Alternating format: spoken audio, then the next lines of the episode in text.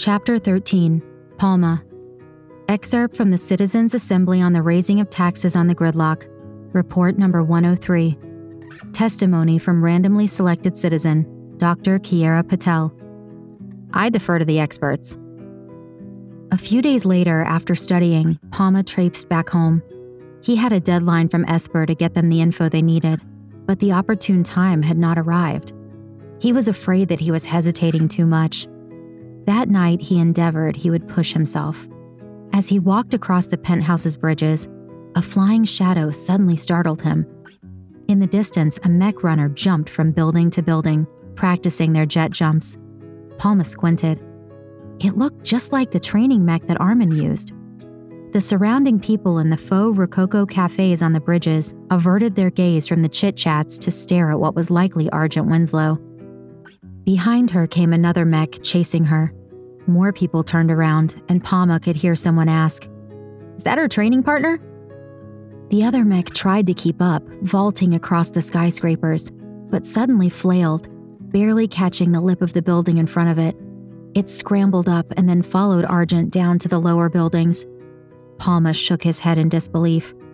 It was wild enough that they could steer those machines, never mind jumping from skyscraper to skyscraper. The people went back to their drinks as Palma continued home. When he entered his parents' home, his dad stopped him. "Why didn't you tell us?" The worst thought immediately pierced through Palma's head. He was about to confess to helping Flora when he saw a letter on the dining room table. His dad let it float towards him, the letter doing a small jet jump of its own. "You applied to a social club at the university and you didn't tell us?" his dad asked, brimming proudly. Palma was relieved. "Oh, yes. I wasn't sure I would get selected or anything. I didn't want to disappoint you, so I didn't tell." "What does it say?" "It says here you're on the short list and have been invited to attend a dinner with the Borough Club. We must celebrate," Tinu said, raising his hands. "Clara!" Clara came over and from underneath the table whipped out a bottle of champagne. "Surprise!" "Guys, no," Palma said, furrowing his brow. "I'm not in the club yet. It's not that big of a deal to make the short list." "No, we can celebrate now, and we can celebrate later when you are selected," Tinu said as he popped the bottle while Palma reluctantly dropped his bag. As it fell to the floor, so did the penny drop in his mind. He saw the opportunity. His parents rarely drank, and now the bottle of champagne was out. "Okay, fine," Palma said, turning to an accepting smile. If they got drunk, he could safely sneak around when they slept off their stupor. "Pour it up." They cheered, and his father came in for a hug, rubbing Palma's bowl-cut hair. Palma returned the favor, hugging his father. "To our future mayor!" "Whoa, Dad, no. To maybe getting into a social club," Palma said, smiling back. "Thanks, Mom. Thanks, Dad. It really means a lot." It really did mean a lot to Palma. As an only child, his parents were more than just family. They praised every achievement, no matter how small. Despite being an adult now, it still made him feel content. This made it even harder to fly into the headwinds against them. The evening progressed with the Emmer family doing what they did best over the years, talking politics, talking life, and watching science documentaries together. After a few glasses of champagne, the couch would partly swallow Palma, caressing him with nostalgia. In younger years, it was a similar feeling, except the champagne would be replaced with hot chocolate and a pillow fort. He could see his parents, on the aging side, also relax into their chairs. His mother had let her usually tight ponytail relax. They definitely seemed content, despite their troubles. Palma took a tired, deep breath. Now was the time. "Last one?" Palma asked. "Oh, no, thanks," Tinu responded. In that moment, Palma struggled. The closest person to his family was Flora, and he wanted to help. Pushing his parents into a corner wasn't something that came easy. If there's one thing his parents taught him, it was to follow through on your commitments. Despite it making him feel uneasy, he continued. "Oh, come on, just one more, Dad." "Pour one out for me," Clara responded. "Okay, last one," Tinu said, taking off his glasses and rubbing his eyes. A few minutes later, while watching a documentary about the airplanes that used to fly in the world, his parents finally got up. Clara came over, almost missing, and kissed Palma on his forehead. They stumbled their way to their bedroom.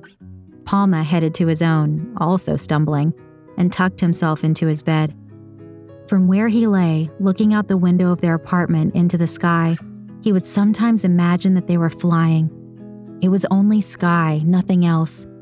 His dad first showed him that when he was a toddler. "Look out there, son. Look at the clouds inching by. We're flying. One day the planes will come flying back." He also thought about Flora. She was likely somewhere down below in her bus, planning to go to sleep. As kids, they would pretend to fly through the streets. He reached over to his phone and stared at the light enveloping him. He took a deep breath and texted Saga. "Okay, I can be ready in five min. Are you ready?" The city was silent. The stars blurred through his window. His phone buzzed. "Ready when you are." Palma got up, rubbed his face, and slowly traipsed to his bedroom door. He listened. Nothing. He continued sneaking towards the study, towards his parents' computers. He opened a laptop lid, and it prompted for biometrics or a password. He knew what it was. Three days earlier, he steered the conversation to a funny internet video at dinner and grabbed his mother's laptop, asking for her password. Just theft. "Okay, I'm in." "Great. Now go to the email client. Is it the Mech Institute emails? There should be an option to dump all the logs." Through the bright screen glare, Palma found the emails and dumped it. "It is Mech Institute emails, quite a lot." "Great, send it to me." He peered back towards the door, waiting to hear something. Nothing came, so he continued. Palma sent the files. Adrenaline rushed to his head. Or maybe it was the alcohol. "Thanks. Give me a few minutes. Stay online." The moments felt like hours. Everything felt loud, including his memories. Displayed on the desk were pictures of his youth with his extended family. It made him almost shush his usually loud cousins in the pictures. He poked around the laptop and saw that a document was open. It seemed to be an in-progress report for the Citizens' Assembly on raising the tax rates on the gridlock. Palma frowned for a moment. He thought his mother would not file a report. His phone buzzed. "I'll need more time to process all these logs to see if I can find a way to get in. Not much I can do now. One last thing before you leave. Install this daemon script for me. I'm sending it over."